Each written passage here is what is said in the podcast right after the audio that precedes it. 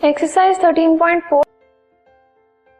Question number 1 You have to find the surface area of a sphere of radius 10.5 centimeter. Let us see.